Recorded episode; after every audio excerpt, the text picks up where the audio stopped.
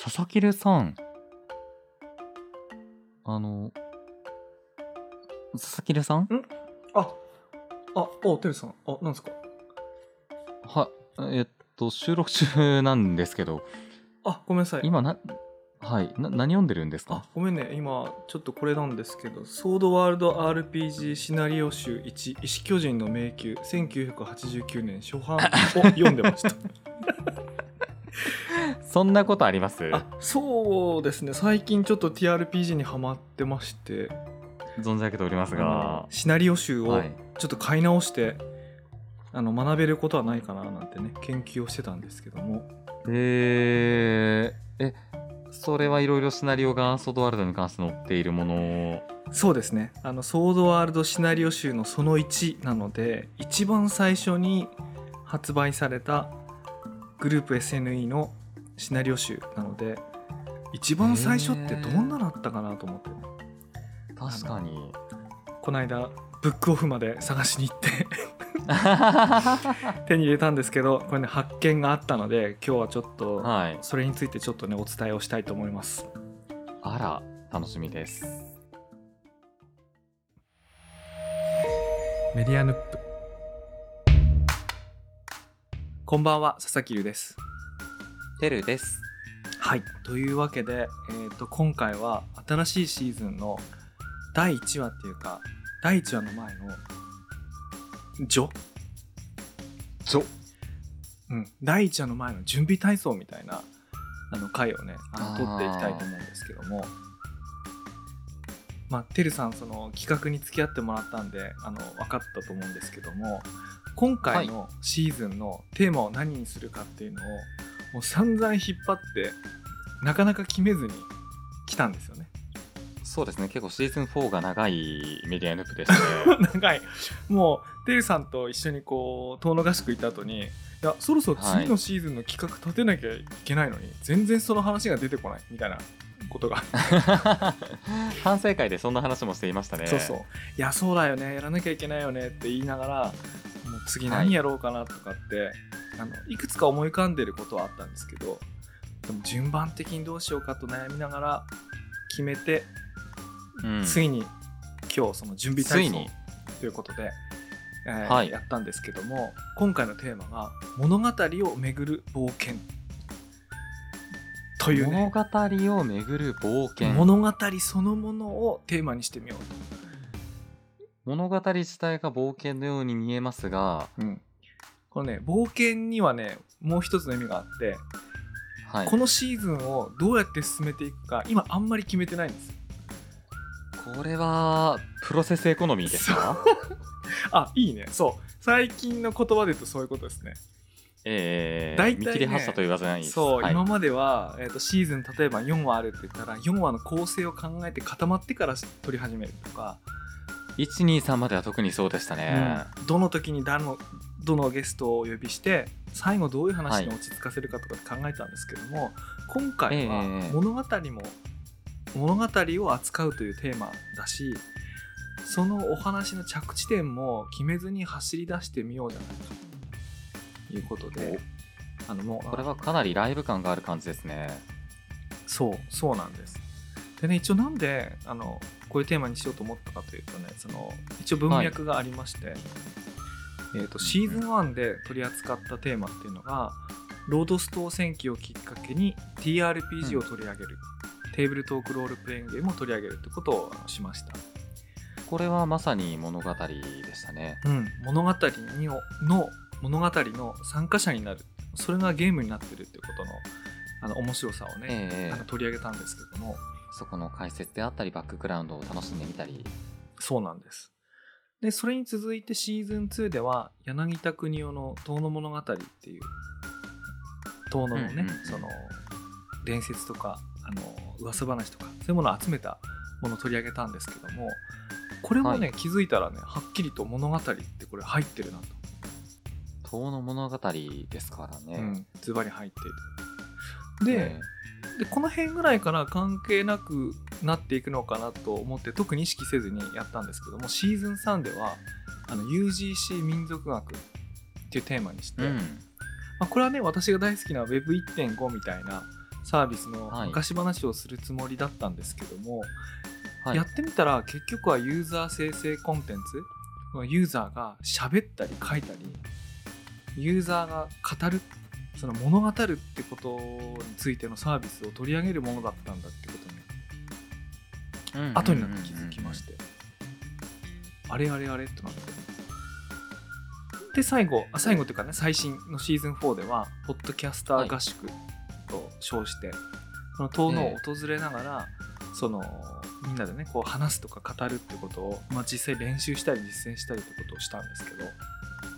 そうですね。いろいろなうん。物語に触れ合ったりもしましたし、うん。自分たち自身でもこういうことやっていきたいであったりあの、うん。まあ、宮本さん個人になりますが、うん。宮本さん個人の来歴を物語を聞いてみたり。そうだね。あとラ,、はい。ラジオドラマ作ろうって言ったりね。ああそうですね、でメディアヌップその年明け今年の2022年1月からスタートして、まあ、いろんな企画をやって、まあ、6ヶ月ぐらい経ったんですけど。かもう半年以上も経つんですね。そうなんですよ。しかもね、ええ。その半年の間に結構楽しいことがあってあの、はい。当初想像もしてなかったんですけどある種の仕事ある種の趣味っていうのが増えた。でそれ何かっていうのに名前つけるとししたらね、それ物語開発だなって思ったんですよ。あら。これはちょっと前にお話に上がったプロジェクトのお話の中にもある物語開発というジョブ。そう。そうなんですよ。でね今ね、ええ。この今っていうかこの半年ぐらい何やってたかなっていうとあの、はい。アウィザード・オブ・トーノっていうブック NFT、まあ、あれはまさに物語小説そのものなんですけども、まあ、それを NFT にしてあのデジタル版にしてリリースし直すってことをあのやったんですけどまずそれがありますしあとはこのメディアヌップのサーバーに集まっている仲間とテーブルトークロールプレイングゲームっていうのを、えー、と過去4回、まあ、毎月1回ずつぐらいやってるんですけど、ええええあのええそれも、まあ、物語の参加者になるってことをあのやっていて、そうですね。私も参加してます。はい、であとこの間メンバー募集をしたあの Gamified Token っていうコンセプトを持った、まあ、新しいうんうんう NFT ん。のプロジェクトでも、まあ、その物語開発をしてくれるメンバーを募集したりしてるんですけどちょっとその背景世界とか物語みたいなものを作るあの必要性とかがねこう出てきてるのがあるんですけど、うんうんうんうん。まあ、あとはその今タイトルは明かせないんですけどその物語開発の監修というか共同での制作アドバイスみたいなものをこう依頼されて一緒にやってるものがあったりあとは年内なんとかラジオドラマ1本作るまでたどり着きたいとまあたびたび言ってるやつがあるんですけど。ええもちろんメディアヌプでですね、あれそうなるとなんかお話を作る物語を作るみたいなことってあの、うんうんうん。仕事だったり趣味だったり遊びだったりでいろいろやってるなと思って。うんうんうんうん。じゃあこんなに身近な物語なのであればそれをこうよりよく作るとかねあの楽しむためになんかこう準備体操準備運動をしようじゃないかというのがこの企画なわけです。なるほど。というわけでね僕最近あのソードワールドシナリオ集を 買ってきてね。これ平成元年1989年なんで、はい。もう33年も前の本なんですけど、ええ。もう中身全然覚えてなかったんでどんなものかなと思って買ってきたんですけども結論から言うとねあのあんまり面白くなかったんですね。ん？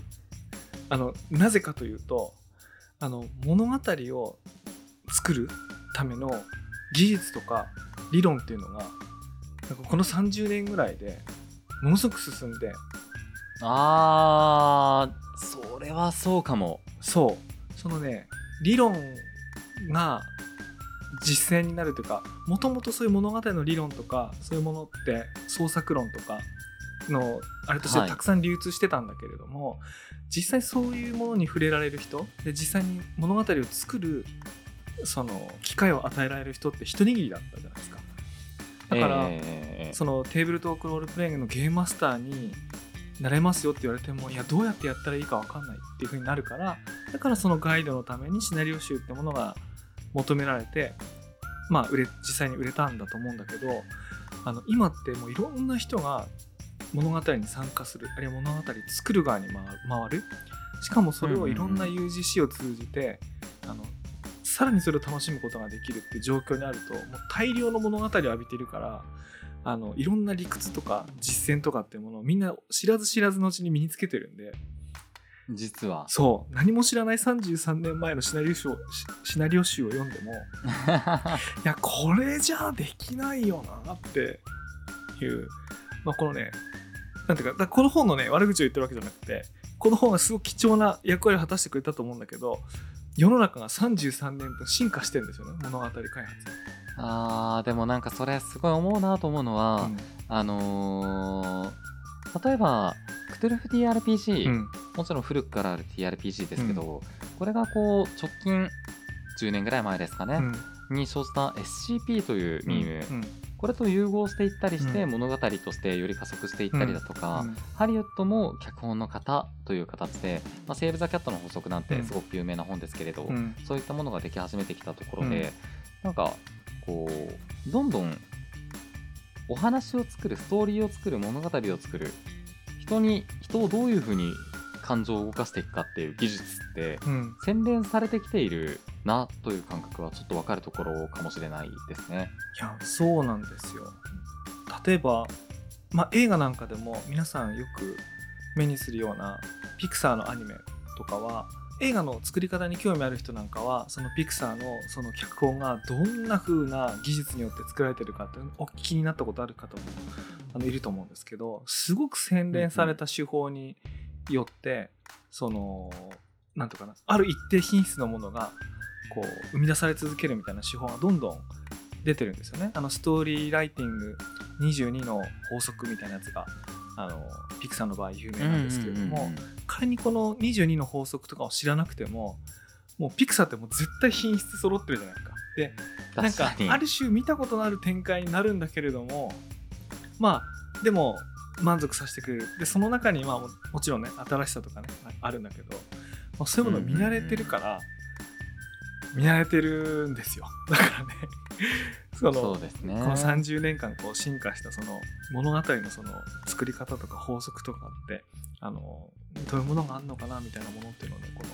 古い本を読むとこのギャップによってそれがね分かる分かったりして、うーん。面白くないものが面白かったんですよ。面白くないまあ、そうそれは佐々木留さんの解像度の問題な そうそうそう感じもしますね。なのなで。まあ、今回はその準備体操っていうかねこう序みたいなやつなんであのじゃあ実際どんなテクニックが使われているのかみたいなものだとかっていうのを、まあちょっとこの後の、まあ、エピソードで、まあ、雑談あるいはその MC の人たちが好きなお話とかをなんか一個ずつ持ち寄りながら、あのいやあの漫画あの小説あの映画こんな風に面白かったんだよってこう紹介をして。で実はそれが中身をこう紐解いていくとこういうテクニックによって作られてるんだってことをまあそのほどいていったりこう解説していったりとかをしながらまあ旅っていうかねこの物語を巡る冒険をしていこうかなってことをちょっとね思っています。なるほど。いやー、これ、終着点どうなってるんでしょうね。あのねそうね今ちょっと怖いね卒業制作みたいなものが生まれてるのか、怖い感じになるのか。あのあの次回次次回どうするかぐらいまでは見えてるんだけどどこに着地するかはね、まあ、決めたら面白くないんで決めたら旅にならないんで今決めてないんですけど。なるほあの決めいろいろありますよね、本当に。そういろいろある、あのーリスペクトしているものを模倣した、あのオマージュしたものを作っていたりとか、うん。えーまあこのメンバー我々3人いますから、うん。それぞれでこう物語を持ち寄ってラジオドラマを作ってみる、うん。そんな路線もあり得るでしょうし あとは最後いいね。実制作にたどり着くっていうね、うん。いやもちろんもちろんあとは何ですかね。もう、評論をし続ける回とかもあるかもしれないですしね。どこに火種が転がっている可能性もあるなというちょっと怪しいところですけれども、まあ、というわけで、あのーまあ序盤なんでね短めに終わろうと思うんですけれども最後にあの今回物語を取り上げるってことで自分のこう友人なんかに、物語って聞いて思い出す作品タイトルありますかっていうのをちょっと聞いてみたんです。よ。でまあ5件10件集まればいいかなと思ったらまあ来るわ来るわ。でいやこれすごい量来てますね。すごい量来てるからもうなんかもうもうもうねなんかもう念仏みたいにもう何の解説も加えずに、はい。まあ、途中噛んだりね止まったりしちゃうかもしれないんですけど、まあ、読み間違いもあったらすいません。あのとりあえずずらっと読んであこんなにいっぱい物語ってあるんだなっていうところで今日終わりたいと思うんですけども。はいはい読んでいきたいと思います。えっ、と「遠の物語」「果てしない物語」「右月物語」「竹取物語」「若草物語」「物語シリーズ」「指輪物語」「源氏物語」「千一夜物語」「取り替え早物語」「今昔物語」「探偵物語」「牧場物語」「子猫物語」「柔道部物語」「東京大学物語」「南極物語」「ナルニア国物語」「次郎物語」「テート物語」「イソップ物語」「残酷物語」「ハリマナダ物語」「男女七人夏物語」「海物語」「チャコの海岸物語」「下妻物語」「ファイブスター物語」「彩雲国物語」「上川物語」「四月物語」「怪談百物語」まだまだ続きます。プリンプリン物語、状況物語、アップフェルラント物語、七都市物語、俺物語、夏物語、結婚物語、新婚物語、南極物語、タスマニア物語、平家物語、磯部磯部物語、サザンの鎌倉物語、ガルガンチュア物語、サント物語、ニト物語、鎌倉物語、グレン・ミラー物語、フェリーヌ物語、大江戸温泉物語、かぐや姫の物語、君に読む物語、銀座の恋の物語、刑事物語、国取物語、世にも奇妙な物語、ナイトガンダム物語、二人の夏物語、いちご物語、怪獣物語、あなたの人生の物語、横綱物語、シルマリルの物語、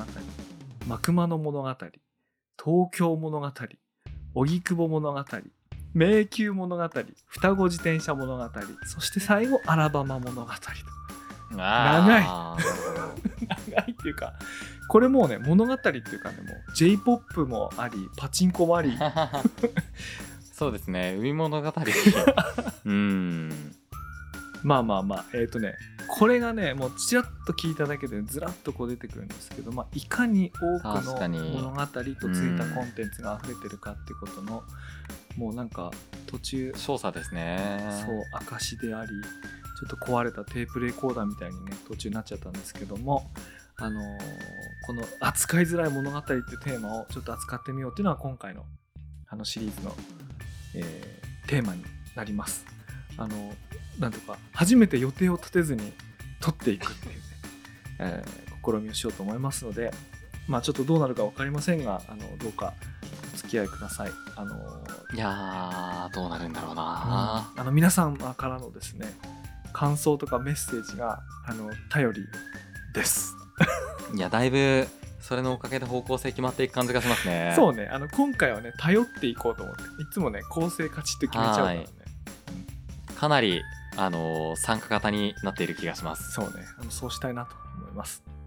はいお願いいたしますメディアヌップではニュースレターの配信と Discord サーバーの運営も行っていますぜひチェックしてみてくださいメディアヌップでは番組へのメッセージも募集しています。お便りはニュースレターの中のリンクからお送りください。番組へのフォローと番組へのレビューもお願いいたします。番組公式ツイッターのフォローもぜひお願いいたします。ツイッターアットマーク、ヌップメディア、アットマーク、NUPMEDIA です。ハッシュタグメディアヌップをつけてご感想もいただけますと幸いです。これ例えば、えー今日、今日ですね、あの、ぜひどういったものがいいかっていうことであったり、うんえー今日の物語どれぐらい知っていたかみたいなこともいただけると嬉しいです自分は3分の1ぐらいは知っていましたあ結構してますねそうですね、うん。なんかあの東京大学物語とかいいなと思って。いやあれ北海道のあれでしょ？そうであすそうです。いいよね。いや俺も子供の時読んでたわあれ ちょっとエッチなやつすごい子供にとっては最高でしたねあれ。刺激的でした。はい。というわけでここまでのお相手は佐々木るとテレでした。次回お楽しみに。お楽しみに